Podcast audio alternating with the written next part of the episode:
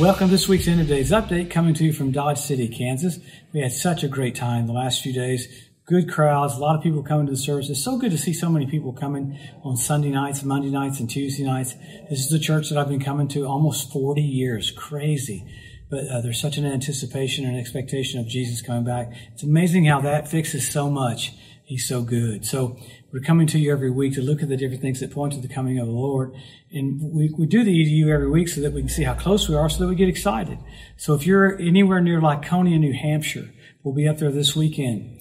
We'll, we'll, we'll have a great time Sunday through Wednesday. We got morning meetings and night meetings. Faith Alive Church in Laconia, New Hampshire. So what we're looking at on a weekly update is what's happening in the world that blatantly shows us how close we are to Jesus coming back because the Bible has so many signs, so many markers. There's about 80 signs to the second coming. The rapture's signless. So we look at what's going to happen just after the rapture, and that would be the Ezekiel 38 war. So why would the Lord want us to get into this? I've heard people go, now why would you want to talk about end times? Well, uh, it's amazing. It's the hope that purifies you even as you're pure. And when you have an expectation and a hope, it, it produces great joy and that joy produces great energy. So we need strength right here at the very end to run our race. And remember demons, when Jesus came walking into town, demons cried out, have you come to torment us before the time? They knew he was on a schedule, but he was early. So if demons can know the time, how much more the church? So we should be well versed in how close we are to his return. Remember, he rebuked them. He said, hey, you can tell what the weather's going to be, but you don't know your hour of visitation. So he wanted them to know. So let's pick up what's happening in Israel. Probably the biggest thing is the huge judicial changes in Israel. I don't think I've ever seen that many people protesting in Israel. So what it is, is they're coming up with a new way to have their Supreme Court not quite have as much authority over the executive branch or the legislature. In other words, the Knesset can change laws with the proper amount of votes. And man, the whole country's going crazy over it.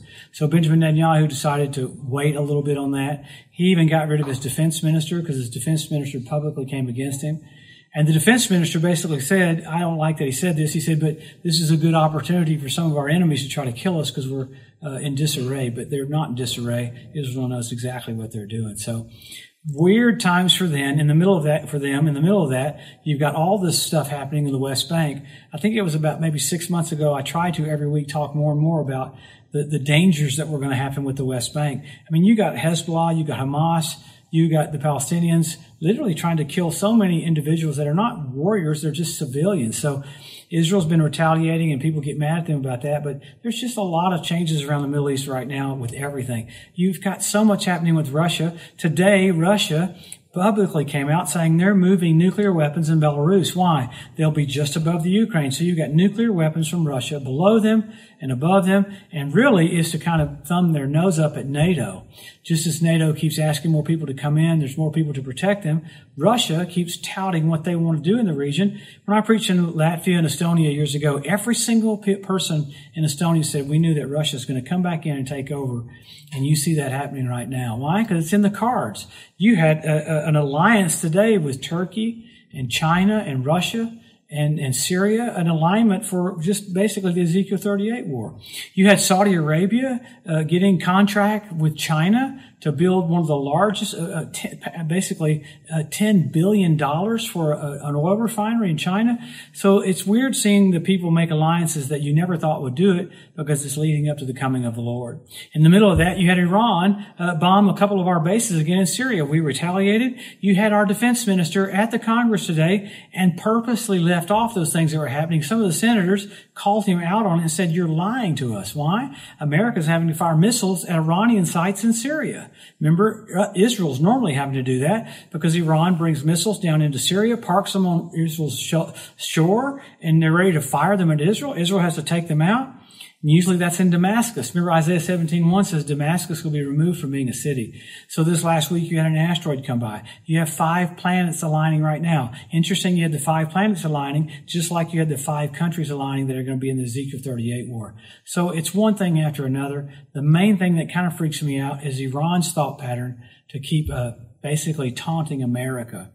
But I do like that you got uh, World War II stuff, nuclear stuff with airplanes with China. With today, you had North Korea fire off a missile over the Japan Sea, and it didn't do figure eights, but they said this is a simulation of nuclear war. And then they talked about they have a submarine that releases a torpedo that turns the water into uh, radioactivity. So it's crazy. And uh, the UK brought tanks to the Ukraine. Listen to this. Uranium depleted uh, shells. So you got uranium depleted shells being fired into Russia from the Ukraine. You have all this stuff ratcheting up because Jesus is just about to come back.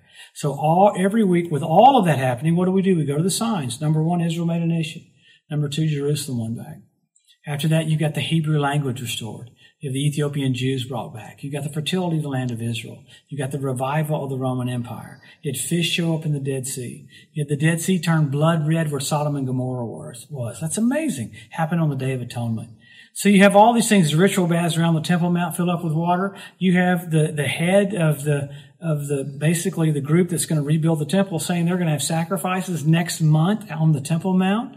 You have Netanyahu yesterday talk about we're going to go up on the Temple Mount and we're going to build the third temple. All these things are signs. You have the archway for Baal worship in Palmyra. Russia rebuilt it last year. Why is that a big deal? That's where the Tower of Babel was. Why is that a big deal? The Talmud says that's the last sign you'll see before the coming of the Lord. So blatant, in your face stuff happening all around us, pushing us to go, Jesus is just about to come. So you have many more signs. You have the blood red moons. You had the Bethlehem star. You had Jupiter, Regulus, Venus come together. At the birth of Jesus, the constellation was Virgo. Uh, Jupiter's a king planet. Uh, Regulus, regal king. Uh, it, Re- Regulus did retrograde motion and crowned uh, Jupiter. Crazy. At the birth of Jesus. Well, this last year, NBC Nightly News said we have the Bethlehem star.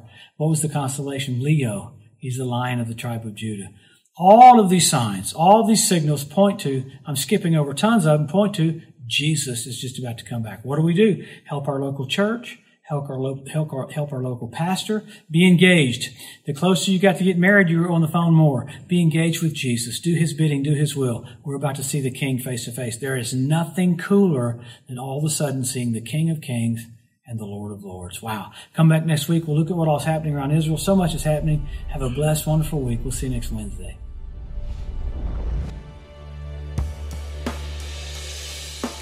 Thanks for joining us today at the End of Days Update.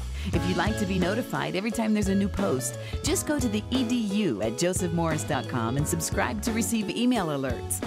If these posts and updates have been a blessing to you, please consider making a one time donation to help get the message out or even becoming a monthly partner with Joseph Morris Ministries. Thanks again for tuning in to the EDU, and we'll see you next week.